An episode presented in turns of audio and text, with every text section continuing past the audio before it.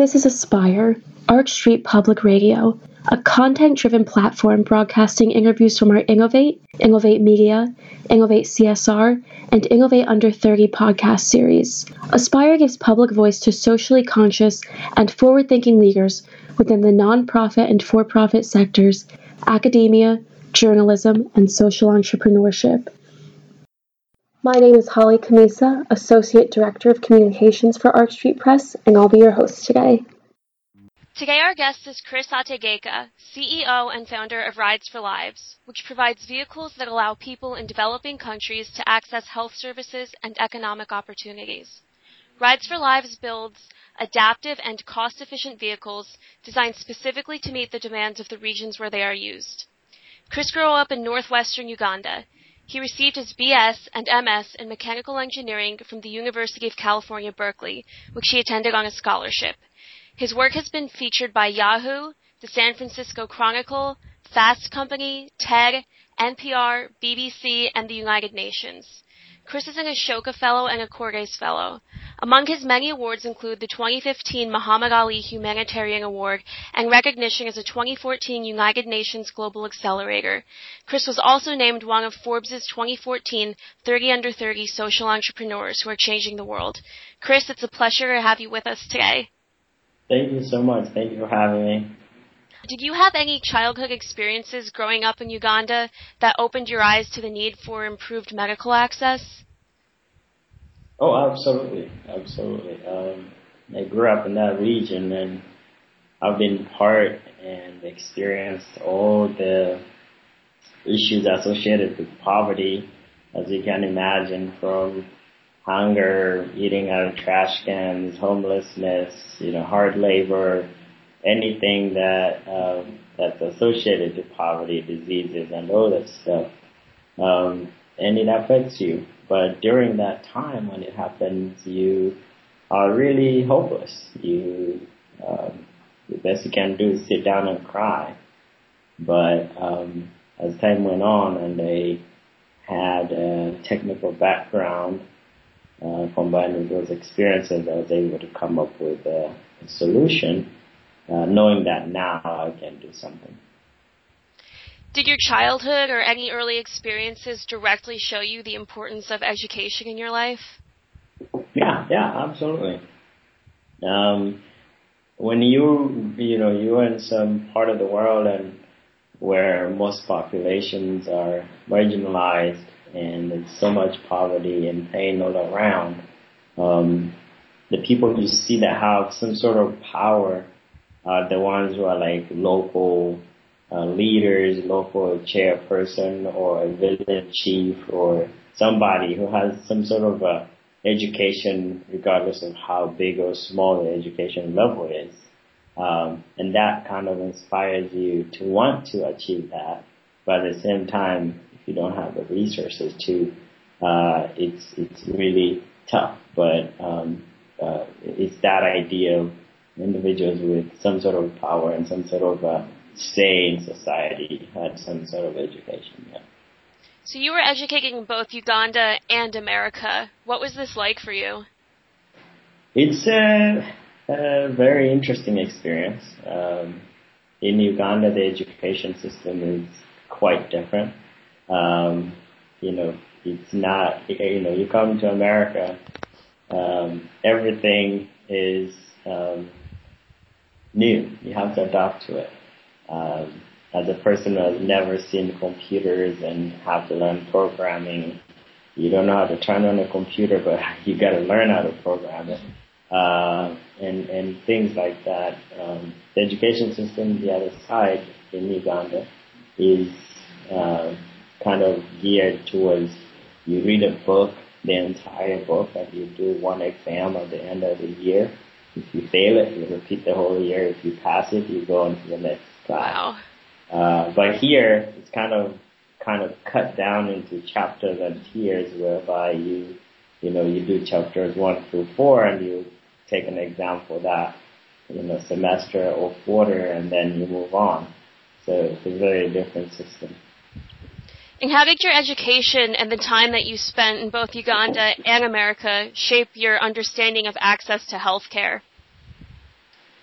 I think it's less of the education, more of the experiences. I lost my parents to HIV when I was very young, and that's an access problem. In this day and age, individuals shouldn't, or even those still happening, die of HIV. Mm-hmm. It should be some sort of a nuisance. You take a pill every day and you should be able to live to be 100. But when you lose your parents, you lose numerous relatives, you lose siblings, and all these are illnesses that could be something that shouldn't kill someone. It really, really kind of gets deep into your core, and with that much pain, you want to do anything you can to at least put a small dent in the problem. Mm-hmm. What are the major problems you see with healthcare and access in developing countries? Again, it goes because the world is run by the forces of demand and supply. Mm-hmm. It comes down to most folks in rural areas live on less than $1 a day, and they don't have the purchasing power. Purchasing power relies in the hands of the government and international NGOs, who are the ones who have the money to buy stuff. So the biggest challenge in the developing countries, especially in the healthcare field, is the idea that individuals who need the service, who need the support, who need the medical attention, can't pay for it. They can't afford to pay for it. You find that individual has to walk many, many miles to go to a hospital 10, 15 miles away, and they get there, the doctor is not there, and they have to wait a couple of days or hours, to be able to see the doctor. So I think it's the idea that individuals can't afford to pay though they need the service. What does Rides for Lives do to help address these sort of problems? So Rides for Lives has developed very innovative vehicles that are, use technology that's appropriate for environments and places where we work. Our initial product was a village ambulance, which is a bicycle and motorcycle ambulance. And basically what this does is takes individuals from the village to the hospital, and addressing issues like a mother wanting to give birth but has to walk 10 miles to get to the nearest hospital, which leads to a lot of mortality rates in mothers and children. So to address that problem, I designed and built a bunch of village ambulances that go out, pick up the mothers and or any other patient who is in need of a doctor and some sort of an emergency and needs to get to the hospital. So if you're in America, you call 911 and they show up, they pick you up and they drop you at the hospital. Everything is taken care of. When you're in the developing countries, on the other hand, that's not an option. Some sort of an emergency is ultimately a death sentence. And then our second product is a mobile health unit, and it's a high impact product whereby we have a doctor on board, have a lab that has equipment that do all the blood work and all tests of some kind, from HIV screening to cervical cancer screenings, and doing cryotherapy for cancer. And we have a pharmacy on board. You can buy all kinds of meds and drugs that you are in need of or the doctor prescribes. So we have a full-blown hospital on wheels that goes around the market days, because every village in Africa has a market day whereby thousands of individuals come together to merchandise, sell products, but at the same time need to take care of some health care issues. And we are right there and then serving individuals in places and finding them where they are. that's also fantastic, and it was really interesting to hear you talking about how you help women. Do you see healthcare for women and children to be particularly lacking, and is that something you address specifically? Yeah, absolutely. In every very unfortunate situation, let it be war, let it be diseases, it ends up that women and children suffer the most, mm-hmm. Especially because children are very kind of need someone to take care of them, and we are Rides for Lives. We take it very seriously to make sure that the products we design and build cater towards helping reduce the mortality rates in the populations among women and children. And what areas of the world are in particular need of the services that Rides for Lives offers? You name any country in the world, they need it. Yeah. And what's even more interesting, even here in America or in Europe, if you come to think about it, there's so many populations, millions of people who cannot go into a regular hospital. Mm-hmm. Thanks to Obamacare now, but there's lots and lots of individuals who can't go to the hospital for one reason or another. Mm-hmm. And we have this, product that has a full-blown hospital that goes into hard-to-reach areas where these services are not available, and we serve the populations and find them where they are. Any African country you can name, any South America, you go to Asia, India, places, it's definitely needed all over the world. Mm-hmm. And what improvements have you seen because of Rides for Lives' work? We see a good number. We've been surprised by some of the services and the needs. I would talk about the biggest surprise for us was we do all kinds of screenings, like I said, HIV, malaria, preventative care, and seeing doctors and lab work and pharmacy. But because our product is very comfortable, but at the same time it's private. You have privacy in the times when you need a doctor to take care of some issues that you may have. So a woman would come in and do HIV screening, for instance, and does all the other screenings at the same time, would go in the back and ask the doctor if the doctor could do some cervical cancer screenings, because she's feeling comfortable, she's feeling safe, and the environment is private. So increased numbers of cancer screenings, increased numbers of HIV care are the areas we've seen a large improvements due to our work. And how has your experience been giving back to your own community?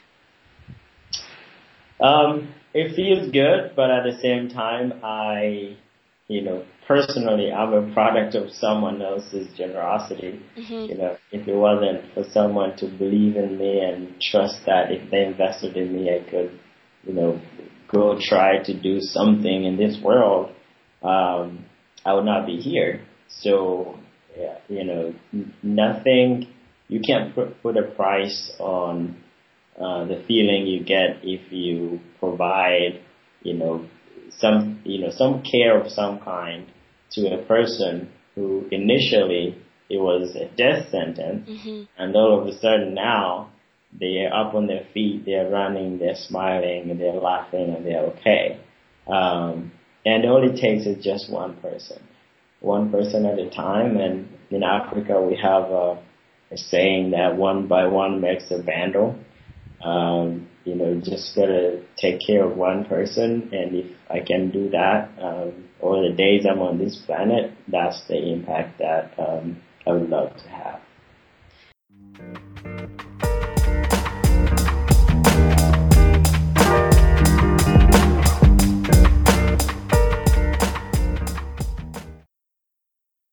This Innovate series features dialogue with some of the most influential advocates for changing our world. From the CEOs and founders of major nonprofits to the directors of cultural and academic institutions, Innovate demonstrates the vital role of empathy as an agent for that change. Innovate and Aspire are produced in partnership with Ashoka, Innovators for the Public, the Kellogg Fellows Leadership Alliance, and the Philadelphia Social Innovations Journal, and presented by Arch Street Press and the Public Radio Exchange.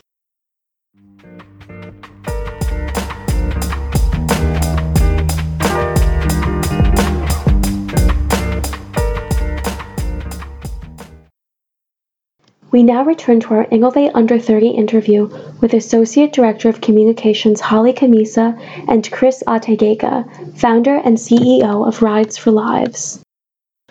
What is today's fundraising atmosphere like, and what has your experience been like with that?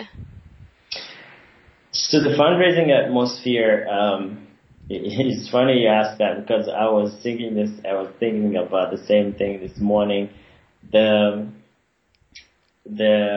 The introduction of this internet companies and mobile technology, which is really wonderful and making all waves and changing different fields in the world and making a huge difference, on the other hand, has affected lots of physical products companies, if you will. Mm-hmm. So at our bus, for instance, we serve 200 people every day, right? And if you talk to a funder, in the same token, the same funder is speaking to some other person who says, with my app, we can reach 10 million people tomorrow. You are less of an attractive option because when you look at the impact side of things, that the numbers are not as multiplying as fast as they are with the app. So I think that has affected a lot of the funding space because people are looking so much into scale and blowing up into millions and millions of users, but not looking at the quality of the services that individuals are getting. So the physical products for us who are into constructing and making, let it be housing, let it be us building village ambulances or mobile hospitals, anything that's physical is getting affected a lot. But with that said, there is people who still understand it, there's people who still get it, and they will support the cause. Sounds like there could be more understanding of the physical aspect and also a greater appreciation for the one-by-one approach you were talking about. Yep. But again, if you're speaking to someone who's sitting in an office, they've never had to experience that. It's all concept. It's hard to relate. But if you are presenting an app, they pull out their phone and they click and they see it. They get it. So that's kind of the difference. Mm-hmm. What other challenges have you faced working to change developing countries, and how have you been able to overcome them? I mean, there's lots of challenges working in developing countries. One of them, like I said, it goes back to the financing, is the idea that the demand is so high compared to the resources anyone can have. The problem is so giant in all places that we work. But that doesn't stop us from continuing. Like I said, it takes one person and it sums up at some point. So resources are not, the demand far exceeds the resources. That's one challenge. And then the other challenge is being able to navigate the regulatory issues in different countries. So that kind of sets you back in terms of how fast you can go. And then there is all kinds of issues like dealing with government officials and in different places. It's all about what's in for me kind of mindset. And that sets you back to some extent. But all in all, even though there are challenges, we slowly try to navigate and get through those. And again, it goes back to, local knowledge helps when you're providing a solution and a product that you personally understand and relate to, and you relate to the environment you're serving, helps make these challenges a little softer and easier to navigate. Mm-hmm. But as opposed to someone who would develop a solution in some country and bring it to, in the developing country and drop it off, or try to understand the culture and the people and all those things, which makes it a extra harder. You mentioned HIV screenings and maternal care. Does Ride for Lives seek to help a specific set of health concerns in particular, or is it targeted to provide general medical care across the board? I mean, specific care is key. We do maternal care, we do child care, we do lots of general care. But again, like I mentioned, in developing countries, it's not like America, whereby you want to go to the dentist, there's an office down the street. You want to go to an eye doctor, you go to the other side of the mm-hmm. street. You want to go to a gynecologist, there's another office somewhere else. And it's readily available for you. Mm-hmm. The other side, you want to see a dentist, you want to see an eye doctor, you want to see a gynecologist, you want to see a HIV care, cancer screenings, everything is done by one person. Mm-hmm. And it's not because, it's just a demand. You have to do it. Like someone will come in and say, my eye hurts, and someone will come in and say, my teeth hurt. Mm-hmm. You come in with one. If you come in just targeting one solution and you want to provide this one set of services, then you get hit with others that you can't ignore mm-hmm. Because you're the only one providing some sort of service in this area. So it's just the environment, it's the working environment that forces you to do general care at the end of the day, even though we do have specialized services. At the end of the day, it has to be everything. You talked about local knowledge and your own background. How has empathy played a role in forming the organization's approach? Empathy, compassion definitely plays a huge role, especially in keeping me and my team grounded to the work, however challenging and tough circumstances we may be going through at any particular given time. But it has played a huge role. Like I mentioned, I'm a product of someone else's generosity. Just someone found me in the jungles of Africa and said, hey, I will send you to school. It's a leap of faith. It's someone who just wasn't my relative, they didn't know me, they just wanted to help, they wanted to support, they wanted to make some sort of a difference in this world. And then it's up to me to take that opportunity and make the best out of it and try somehow to give back or pay back in some way I can. However, I think I will never, ever, ever be able to pay back, because what they have done in my life is tremendously far, far beyond what I can ever do as a person. Mm-hmm. It seems like you're doing a good job. Oh, thank you. I'm trying to get there. Yeah. So other than access to healthcare, how does Rides for Lives connect people to economic opportunities? So Rides for Lives is not only a service providing company. We do manufacturing. We make all our products locally. We use local resources. We use local labor. So we train youth on employment. We train them technical skills. We train them on soft skills. At the end of the training, they get a driver's license, so they're fully set with some sort of a skill set in their hands to go out there and acquire a job. And the ones who are like highly, highly talented, we retain them and keep them on our team to continue building these products. So from the economic opportunity standpoint, of the individuals that work for us, we have a full set of people that work inside the bus, the doctor, the lab technician, pharmacist, the driver, all those people. That's employment. And a country like Uganda, where the large majority of people are under 25 years, and the percentage is around 60 or 65%, there's a huge unemployment rate. And for us, we fight that by providing employment opportunities and getting people out of poverty at the end of the day. Mm-hmm.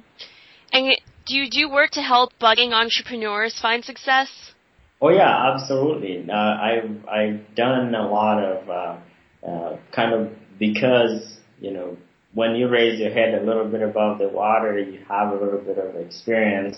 I've gone through this space myself. I do lots of mentorship and connecting resources to individuals who are up and coming and want to create companies or be social entrepreneurs. So yeah, I help lots of individuals from both here in the U.S. and in Uganda on the entrepreneurship side of things. What advice would you offer to young people seeking to start their own organizations like Rides for Lives? Follow your passion. Everything that you may think of that you think could help you build a company, I think passion is the most important element that will keep you grounded. But what I always like to add is you gotta find that passion, and as soon as you do, figure out how to get paid. Mm-hmm. Because you have to pay bills, you have to rent a house, or you don't want to go homeless. You can't go homeless and continue doing what you're doing. So figure out what your passion is, and once you do, figure out how to get paid, and you never have to work a day in your life. Mm-hmm. It's all going to be fun. But yeah. What does the future hold for Rides for Lives, and what would you ideally like to see happen? I think healthcare access is a right and should be a right, other than a privilege. Mm-hmm. What I would like to see in the future is the idea that every single person, regardless of where they're born or where they come from, they have access to this fundamental right to access healthcare. So as for Rides for Lives, as an organization, we will work as hard as we can to spread the message and the products to get to the bottom of the pyramid, to individuals who live at the last mile, have limited resources, and we bring the services to them. What I've learned or noticed is, talent is universal, and opportunities are not. It's the same token and the same concept that, when you're born in a certain area, you have access to opportunities, and if you're born in another part of the world, the opportunities are not there, however talented you are. Mm-hmm. So if you come to think about it that way, it's the same with healthcare. If you're born in a certain kind of world, you have access to these fundamental rights: healthcare, education, food, and shelter. But if you're born in another part of the world, these things are not necessarily readily available to you. So yeah, work as hard as we can to make sure that healthcare is a right, not a privilege. Are you working with any other organizations or on any other projects right now, or are you fully committed to Rides for Lives for now? So Rides for Lives, I'm fully committed to the work, and we're gonna see. We want to see how we get to 1 million, our first 1 million customers and individuals we serve. There are individuals, of course, that are either foundations or grant-making agencies or partners in some way. We've worked in the past with Red Cross, Save the Children, UNICEF, Plan International, Samaritan Right. All those individuals have work with us in one capacity or another. So if you're in this space, however much we're trying to do innovation and sometimes doing new products and targeting new markets, you certainly do not want to reinvent the wheel. Mm-hmm. Some other people have done some things before, and you try to connect with them and work with them. Is there anything else you'd like to say about yourself or Rides for Lives? Yeah, all I gotta say is, we've been around for about 4 years now as Rides for Lives, and whoever is interested in our work, they can connect with us and check us out at ridesforlives.org, and support our work. Follow us on Facebook and Twitter, and yeah. Great, Chris. Thank you so much for being our guest. Thank you very much. I appreciate your time. Thank you for joining us today. Our library of interviews and a range of further resources may be found at archstreetpress.org or prx.org.